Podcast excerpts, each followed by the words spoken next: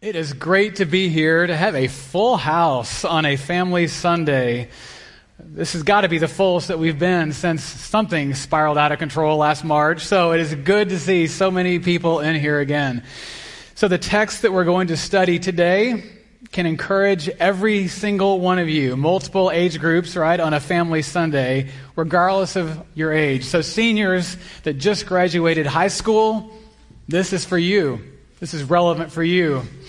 We talked about those who are going to be going up a grade next week here, Promotion Sunday. Kids, this is also for you. And then those of us more experienced that might not have been in a classroom in a few days, adults, we're not trying to just survive, but to thrive. This is definitely for you. So today, we're going to look at how to consider life's trials, what we should ask God during those trials, what we should believe about God and about the trials that we're in. The verses that we're going to cover have been very near and dear to me based on both application uh, in my own life and also being able to teach them a time or two over the years. So, first introductions. I know we have some visitors. So, my name's Brian Davis. I'm one of the elders here. And I realized when all the seniors were up here, I thought, wow, I've been at this church longer than they've been alive. So, that was, that was a great feeling. But I've been here at Prior Fellowship for 20 years. Um, by day, I'm a finance guy. I'm a certified financial planner. So I spend more time helping people talk about retirement and what does that look like and how do we get kids through college and how do we you know, live and give more to charities, ministries, things like that. Haven't been to seminary and I'm not on staff here, but I have walked through these verses. I have lived these. They have been near and dear to me. And so I've been praying that they would also become impactful for you as well. So today we're going to look at how we should respond when we face the trials and troubles of life. So I want to start by having you picture a taxi cab. Picture a taxi cab. What's the first thing that comes to mind when I say taxi cab? It's yellow. That's right off the bat, right? Yellow. I always think that's going to be expensive. Like they're not cheap, they're not free. And then some of you are like, what's a taxi cab? Is he talking about like Uber or Lyft? So I'm just curious. This this calendar year, from January 1st, anybody actually been in a cab this year? Oh, one person, all right. And that's, there goes the industry, the taxi industry. Yeah. Hence the Uber and Lyft reference. Okay, so well, we all know what a cab does, right? So picture this scene. You know, you're in New York City, crowded street, chaos. Maybe it's raining and storming like we've been seeing you know, around here for seemingly for a very long time. We, we're like, I need to get from here to there, you know, somewhere else. And so there's taxis everywhere. And so what do you do? Well, what you've seen in the movies, you walk to the edge, the street, you're on the curb, and you go, taxi, right? And I actually watched some videos on YouTube about this and read some, there's actually articles that tell you how to effectively hail a taxi. And they say, don't whistle, because that's just in the movies and that's dumb. And, but they say, you know, when you spot somebody, lock in on them. Like, okay, I just saw you, you saw me, yeah, you're coming to me, get over here. And like, that's what you're supposed to do is lock eyes and make eye contact with them. And that lets them know, I'm, ex- I'm counting on you, I'm expecting you. But if you think about it, hailing a cab is actually just an act of faith, right? You haven't signed a contract. There's no guarantee. You haven't paid them yet. And so you're actually just going on faith that this is going to work, this little visual dance that we're doing, and you're going to come and you're going to take me where I want to go. Well, the Bible's version of hailing a cab is actually much easier and much more certain than what we just described. There is no guarantee the taxi driver is going to do what you want. But in the Bible, it says if you ask, you will receive what you asked for. There's no question about it. So today, we're going to be in the book of James. Okay, our students, 7th through 12th graders, hopefully your ears just perked up because we've been studying James down in junior high and high school for the past couple months. So I know you thought you were done with tests. I know you're already in summer mode, but I have a few questions for you. Pop quiz, 7th through 12th graders. Who wrote the book of James? James. Awesome. All right, good. Who was James' most famous half brother? Jesus. It's like the one time I can say that in church and it's the good answer. It's the right answer. That was. That, yeah, that, that's exactly correct. His most famous half brother was Jesus. Who was another half brother of James that has a, letter in the New Testament? Ooh, more tentative. I heard somebody. Jude. Jude. And lastly, okay, what is the theme of the book of James? Maturity. And maturity matters. Okay, so that's what we've been talking about, 7th through 12th grade. So today, we're going to be in James 1, verses 2 through 8. So let me just read those to us as we get started. He says, Consider it pure joy, my brothers, whenever you face trials of many kinds, because you know that the testing of your faith develops perseverance. Perseverance must finish its work, so you may be mature and complete, not lacking anything. If any of you lacks wisdom, he should ask God, who gives generously to all without finding fault, and it will be given to him. But when he asks, he must believe and not doubt, because he who doubts is like a wave of the sea, blown and tossed by the wind. That man should not think he will receive anything from the Lord. He is a double minded man, unstable in all he does. So here you have a well known text. Key words in there that we just read joy, trials, tests, maturity, wisdom, belief, stability. This is a great set of verses that will get you through life's stiffest challenges and tests when you're trying to get from here to there, like in a taxi cab. However, the cab that we're talking about here in these verses is consider, ask, and believe. Consider, ask, and believe. So let's start our journey back on chapter 2. Uh, sorry, verse 2. Again, he says, Consider it pure joy, my brothers, when you face trials of many kinds, because you know that the testing of your faith develops perseverance, and perseverance must finish its work, so you may be mature and complete, not lacking anything. So, right off the bat, consider it pure joy when you face trials of many kinds. This is a family Sunday. This is a senior recognition Sunday. Why do we want to talk about trials? Well, why would I burst your bubble, tell you that life's hard, that things that happen that aren't fair? You're going to have trials of many kinds, not just like a trial, be on the lookout for it. No, many kinds. I know, I know this isn't news to you though, right? Even, even kids in here, you've already faced trials of many kinds. But students, I hate to tell you, as you get older, as your web of relationships and experiences and responsibilities expands and gets more intertwined, there's more opportunity for trials of many kinds. So these are well known verses, easy to read, but really hard to put into practice. So let's break this down a little bit. Trials are a part of life. We see this in Scripture. Just a quick memory recall walking through the Old Testament. Abraham, right off the bat, called to go and offer his son Isaac as a sacrifice. Moses, wandering in the desert, 40 years. What about Job's afflictions? All of his possessions, all of his family taken, except his wife. Maybe that was part of the affliction. Um, in that particular case, it's just okay. That anyway, I'll move on. Um, David, David hunted by Saul from cave to cave, you know, for years. What about Peter? He was being he was told that Satan demanded to sift him. And of course, Paul, the thorn in his flesh, asked for it to be removed. It was not. So trials should not be unexpected. And what did Jesus say about trials? Well, Jesus, our high priest, who scripture says has been tempted in every way, just as we are, yet he did not sin. What did he tell his disciples? In this world, you will have trouble. Yay. This world, though, is not our final destination. This is not our end point. This is just a prelude as to what is to come. We're supposed to long for what is in heaven, in this life, we will have trouble.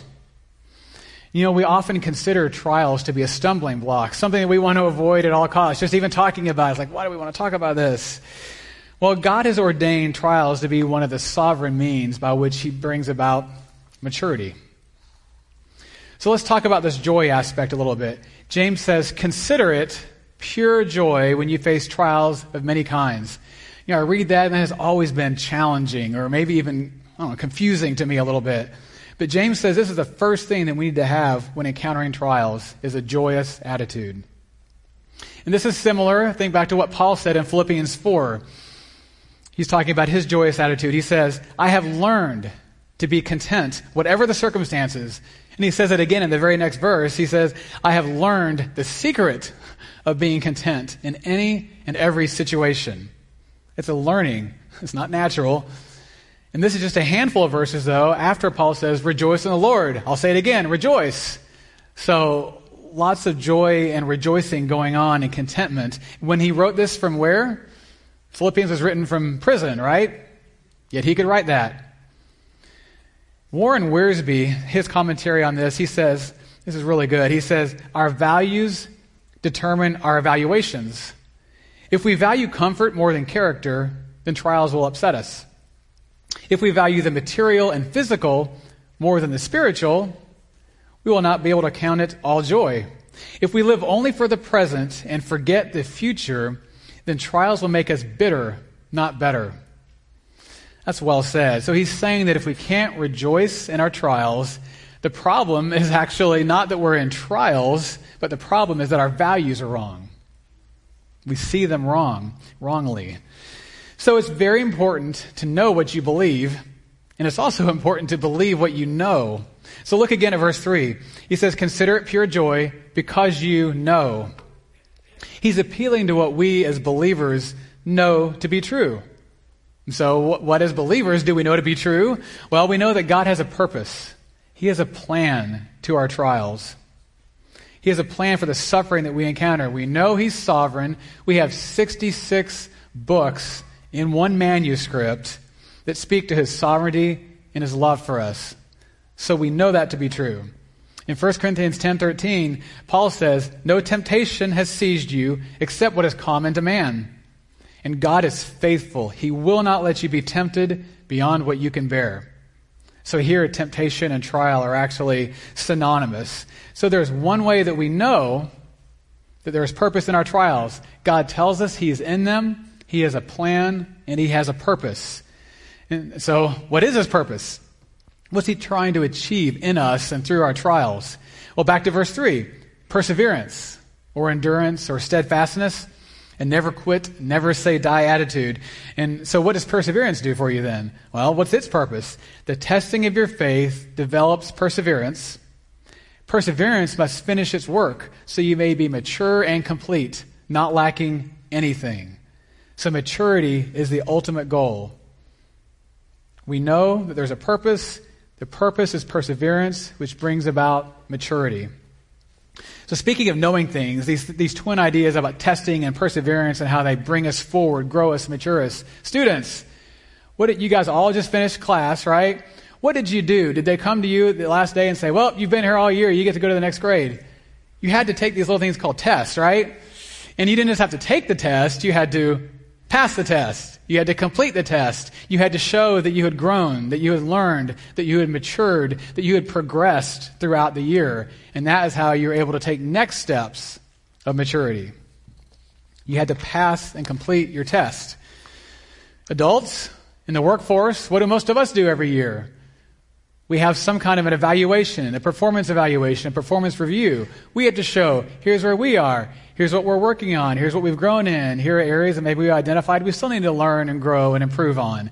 We have to pass an assessment. We have to pass a test. We have to show that we are maturing and growing in our job and offering more and more in what we do. We, so we instinctively know this. This is how our society is set up to function. It's very biblical. There's learning, growing, developing from one day to the next, one year to the next. So you're going to have opportunities to learn and to grow. Like just this summer, you're going to have opportunities to exercise your own perspective, to consider something that you're going through, some trial, to consider it good. Something your flesh won't want, you'll want to avoid, you'll want to get out of it as soon as you can, but you get to consider it good because God's in charge, He has a plan, and it's to grow and to develop you. Those of you going to college, it's going to be great, you're going to be excited, you're going to get there. Potentially, some of you are going to have roommates that you think, oh my goodness, how did I end up with this person? I did the match, I got in the Facebook group, or I, I went online and filled out these preferences. How did I end up with this person? This roommate is going to be horrible. Or you're going to have a hard time making friends. Or you're going to have classes that you think, uh, wow, how was I supposed to be prepared for this? Or believe it or not, students, you are going to miss your parents. You're going to miss home. You're going to have trials. Adults, well, we, one of our challenges might be financial, right? Because we're sending our kids off to school, we have to pay for that. Maybe a financial challenge, health challenge right around the corner, a relationship that suddenly flips and goes bad. You start hearing things being said about you. They're like, "What in the world? Where did this come from?" You're going to have opportunities to consider and change your perspective. But you can't just do this in and of yourself. Like, oh, it says consider. Well, you do have a role to play. We have to consider. We have our own perspective. But as you consider, God's plan does the work it's supposed to do. God's plan must finish its work so you may be mature and complete, not lacking anything. But clearly, it's not easy. You don't just have this come in your head and then immediately come down and reside in your heart and, oh, it's all going to be worked out. Head knowledge doesn't give immediate obedience and heart acceptance. So, fortunately, we have verse 5. John MacArthur actually called verse 5 one of the greatest promises in all of Scripture. So, let's look at verse 5. James says, If any of you lacks wisdom, he should ask God, who gives generously to all without finding fault, and it will be given to him. So part of considering should be recognizing that you need help. you don't have it in you to make it through all of life's challenges on your own. They're too big, too hard, too numerous. They sneak up on you. We get overwhelmed. We need supernatural power. And not just supernatural power, but wisdom from an omniscient, all knowing God. Trials are meant to make us more complete, more mature, more Christ like. Well, that involves us coming closer to Christ in the process and becoming more Christ like. So, as we see here specifically, we need the wisdom of God. We're told to ask God for wisdom. So, just because we ask, does that mean we will for sure receive? What's the condition found here for receiving wisdom? What does it say? We have to ask. the main way we will not receive wisdom then is if we do not ask. It's pretty clear. So if I were just to paraphrase this verse, I might say, Ask and it will be given. Sounds kind of like what Jesus said in Matthew 7 Ask, and it will be given to you. Seek, and you will find. Knock, and the door will be opened to you. For everyone who asks receives. He who seeks finds, and to him who knocks, the door will be opened. So let's look again at what this James verse says. It says, If we ask, God gives generously to all without finding fault. So the mind games that we start to tell ourselves when we think about this, and we're like, oh, but I have to get cleaned up first. I, I have to get farther down the road before I ask. That thing I did last night, that God still remembers, so now I can't ask yet. He's not going to grant this request for wisdom. You don't find any of that here. The things that we get burdened with, you don't find that in this verse. This verse tells us that no wisdom needed for a believer's perseverance through a trial is ever withheld from one who asks. That's what it says. However, always a however, right? It's important to know this admonition to prayer is not a blank check. What does James say a couple of chapters later? He says, When you ask, you do not receive because you ask with wrong motives, that you may spend what you get on your own pleasures. So, for these prayers to be honored, they need to be prayers for God's purposes, His wisdom, wisdom that leads to maturity, to completeness, to Christ likeness. So that's what James is saying in, in, chapter 5. He says, The prayer of a righteous man is powerful and effective. So your purposes in asking for wisdom need to align with God's purposes. You know, this is not a lucky rabbit's foot, a lucky charm, a magic eight ball. You're praying for wisdom to endure trials to achieve maturity and to grow. You're not praying for a new BMW. Nothing wrong with a new BMW necessarily, but that's not what these verses are telling us. So we have to ask with proper motives. And just going through this, it made me think about prayers that I used to, to offer up as a kid. All the way through high school, I, I grew up in an unbelieving household. I went to church once my whole life before I went to, high, before I went to college. But I went through a period where I prayed actually pretty consistently. I, I mean, I'd been to church once, didn't have any concept of God, no belief, no Bible. And I went through this period where I was praying. What was I praying for? I remember back, like, my grandparents had a farm in Oklahoma. He, my grandfather, my grandpa had a tractor, uh, desperately wanted a tractor. He had a three wheeler. Oh, I would have loved a three wheeler.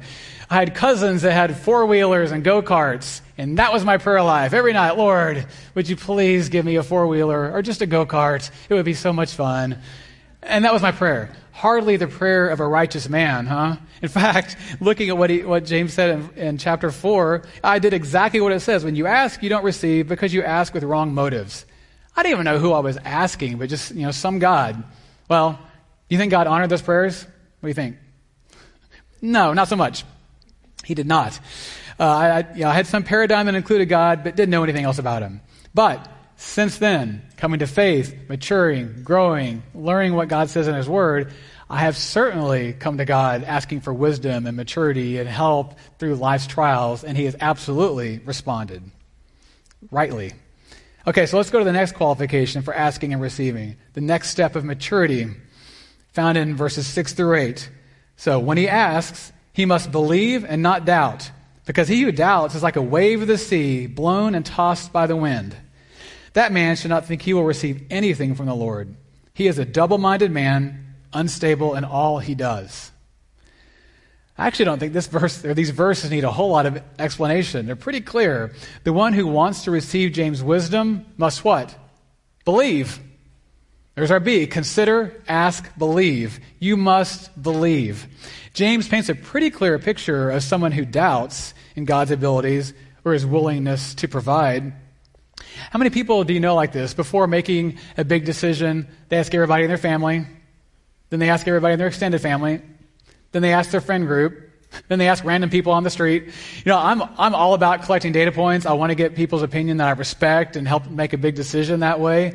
But this is not painting that kind of uh, asking about. This is, this is painting a big doubt. Um, it's like people go out and put a Facebook post on what should I do about this college or that college or what major should I pursue? So, friends, is God sovereign or not? Yes. Is he in control or not?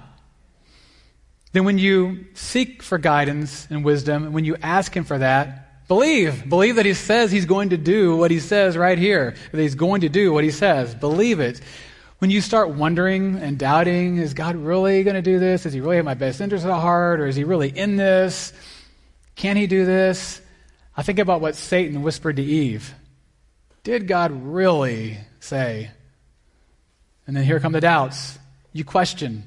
Some of you are doing this right now. You're hearing some of, the, some of this truth, and you're thinking, on the one hand, oh, this would be amazing. I really should trust God. I can really step out in faith, confidence. But then you're also thinking, yeah, but does he care about this relationship? Does he care about my major? Does he care about where I'm going next? Does he care about my career? Yeah, he does. He cares more than you do, actually. Uh, believe it or not, he created you, he loves you, he cares way more about all the details than you do. So consider, ask, and actually believe that he's going to lead in these areas. Stop doubting. Stop coming and going like the waves of the sea that James is talking about. I picture this tide coming in and coming out. When high tide comes in, we're walking by faith. We feel good. We're confident. And then it recedes and goes away, and then, oh no, we're in fear again, and we're lacking everything and no confidence, and we're questioning everything. In and out, like the sea. Don't be like that. Be confident. Don't shrink back. Walk forward in faith. So, why is this important? Why am I emphasizing this? Well, just like God promises wisdom for all who, all who ask, He promises you won't receive anything if you doubt. Do you notice that direct contrast? He says, Those who ask, he gives generously to all. Those who doubt will not receive anything or nothing. These words are direct contrast, and they're pretty compelling. So, to wrap these verses up, in case you need more motivation to endure, aside from successfully and joyfully maturing and persevering through life's trials, James ends this section in verse 12. In verse 12, he says, Blessed is the man who perseveres under trial, because when he has stood the test, he will receive the crown of life that God has promised to those who love him. We who love God have eternal life waiting for us after we have finished the race that God has set out for us. We don't have eternal life because we persevered through life's trials. We have eternal life because we believe in Jesus as our Savior. And because we're walking with Him and we believe Jesus as our Savior, we're able to endure life's trials. That's a very important distinction. James is very clear elsewhere in his writing that salvation comes through faith. The doing and the going forth and the persevering through trials are coming as a result of our faith, and they're maturing us in our faith, but that is not what provides our faith. Our faith is found in Christ alone. For the joy set before us, we endured this life, and that is our reward of blessing. So we consider, we ask, and we believe. That is God's taxi cab. Consider, ask, believe, and expect the greater reward from it. This eternal blessing he's talking about. So I told you at the beginning that these verses are verses that have been very near and dear that I had walked through. I want to share a little bit of, my, of a personal story because many of you have stories, different terms, different circumstances. It could be very similar to this, though. Two years ago at this time, I was standing up before you, and I had crutches and a walking boot. This is a picture of a day that I broke my foot, and one of my kids was being very helpful there, helping me walk along in my newfound crutches and walking boot. We had been on a little one day vacation, and I broke my foot. And so I'm up here, though, you know, doing announcements, trying to cast vision, crutches. And I made a joke. I said, Hey, you think I look bad? You should see the other guy. But what you didn't see, though, was actually underneath my shirt, I had a vest with a portable defibrillator strapped to me. And in case you don't know what a defibrillator is, like in the movies where someone's having a heart attack and they grab the paddles and they go, you know, everyone clear, and they shock them, you know, to, to put their heart back in rhythm.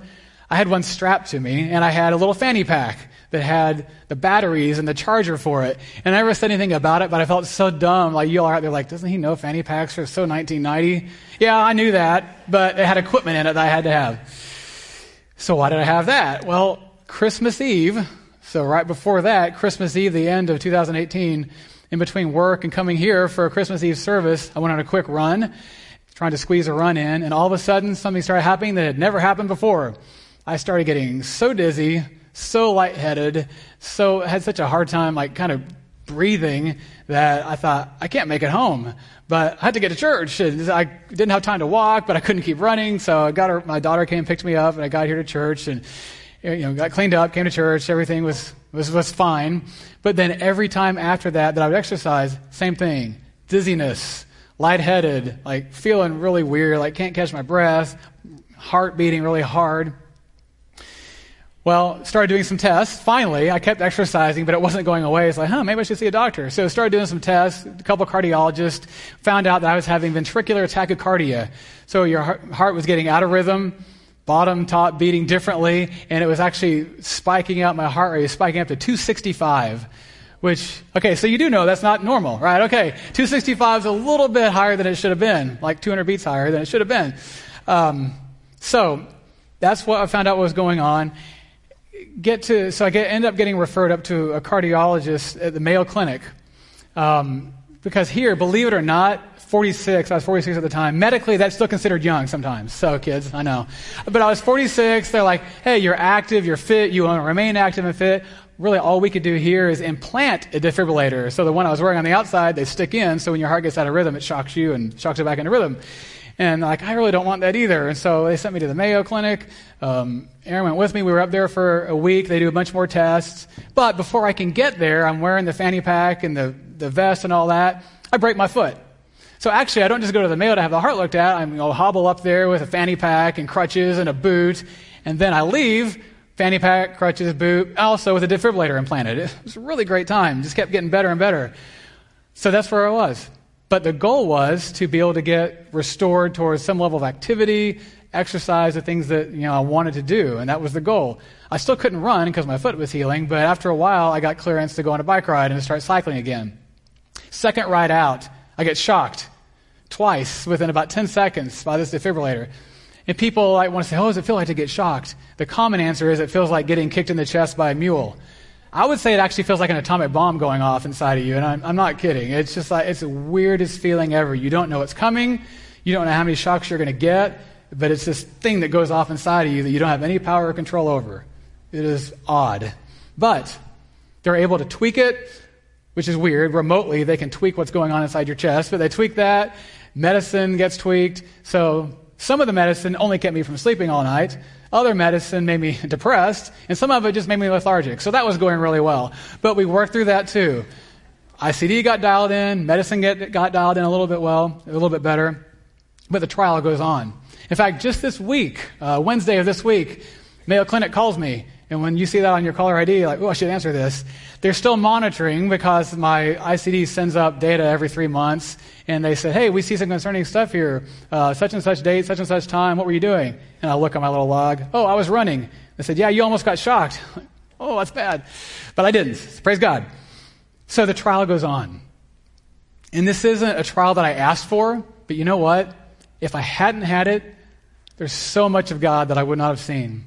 There's so much growth and maturity and faith and belief that I have that I would not have had any other way. And I wish I could share. I'd love to share. You're like, please don't share. But there's so many things I would love to share about God's faithfulness. So the, the one that I would say is, actually, and it sounds weird to say about yourself, but the fact that I'm actually standing here and I'm alive, according to some of the Mayo cardiologists, they're like, that's amazing. You should be dead. And they said, because I was having this tachycardia, the 265 spike, you know, multiple times over, every single time I'd exercise, and my heart always managed to reset itself before I had this ICD put in. And they said, You should be laying alongside the road somewhere. I'm like, well, praise God that I'm not. But there's so many other things like that where I saw God move and I saw Him act. He developed perseverance and maturity and faith that I would not have otherwise had. To this day, I am absolutely still learning to be content. I think that's why Paul used that word, learning. It's a process. There's not a day that goes by that I don't think about it. Seatbelt goes right across the ICD. Backpack right across it. Kneel down to put my shoe on. I bump it on my knee. Wrestling with the kids, I bump it. Oh, that hurts. It's there every single day. But like James, I'm doing my best. You can ask my wife. It's a, it's a process. I'm doing my best to consider it joy because of what I know about God and His Word. So that's how I persevered through this because of His Word, you know, Scripture, admonitions, the encouragement of friends, prayers of friends, seeing many of you who I know are going through things worse than what I just described for myself. And we keep trying to do life. I persevered. I kept going to work. I kept trying to do what I was called to do here at ministry, still on the elder board, still trying to lead. That's how I think God calls us to persevere and to fulfill our calling regardless. And James is right. It's been a blessing. So your tachycardia, your arrhythmia is different than mine. Yours might be cancer. Yours might be divorce. Yours might be a financial meltdown. Might be something with kids. Kids, you might have relationships where people that used to talk to you, like now they don't give you the time of day. They say things about you behind your back, like, where, where does this come from? You have your own tachycardia, your own arrhythmia. Things are out of sorts. But you know what? God is not. Trust Him. Consider, ask, and believe, and He will give you the ability to persevere. He will give you the wisdom and the faith to persevere. So, next time you're in the midst of a trial, you're either in one right now, you know the saying, or you just came out of one, you're about to go into one. Consider, ask, and believe. Let's pray.